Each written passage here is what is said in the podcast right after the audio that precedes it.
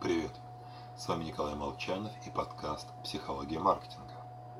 И сегодня мы поговорим о весьма важной задаче в наше время, а именно о том, как спасти свой город от атомного удара. Ну, сегодняшний, на самом деле, подкаст для тех, кто не успел или просто не очень внимательно смотрел фильм «Оппенгеймер». Итак, Вторая мировая война. Министр обороны, ну, в терминологии Янки это министр войны – Генри Стимсон. Поставил армию США на военные рельсы, курировал проект создания атомной бомбы.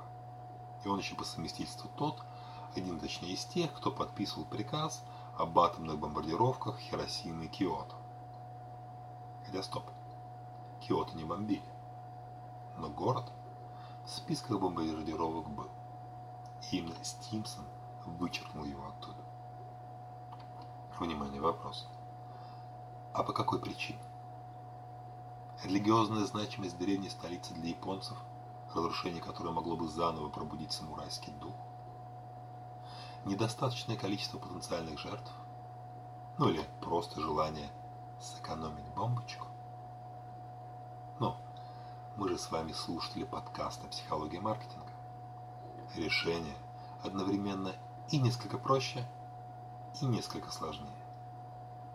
Генри Стимсон провел медовый месяц в Киото.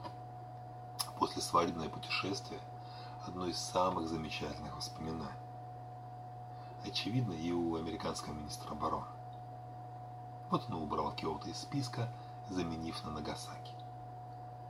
Это феномен внутригруппового, фаворитизма.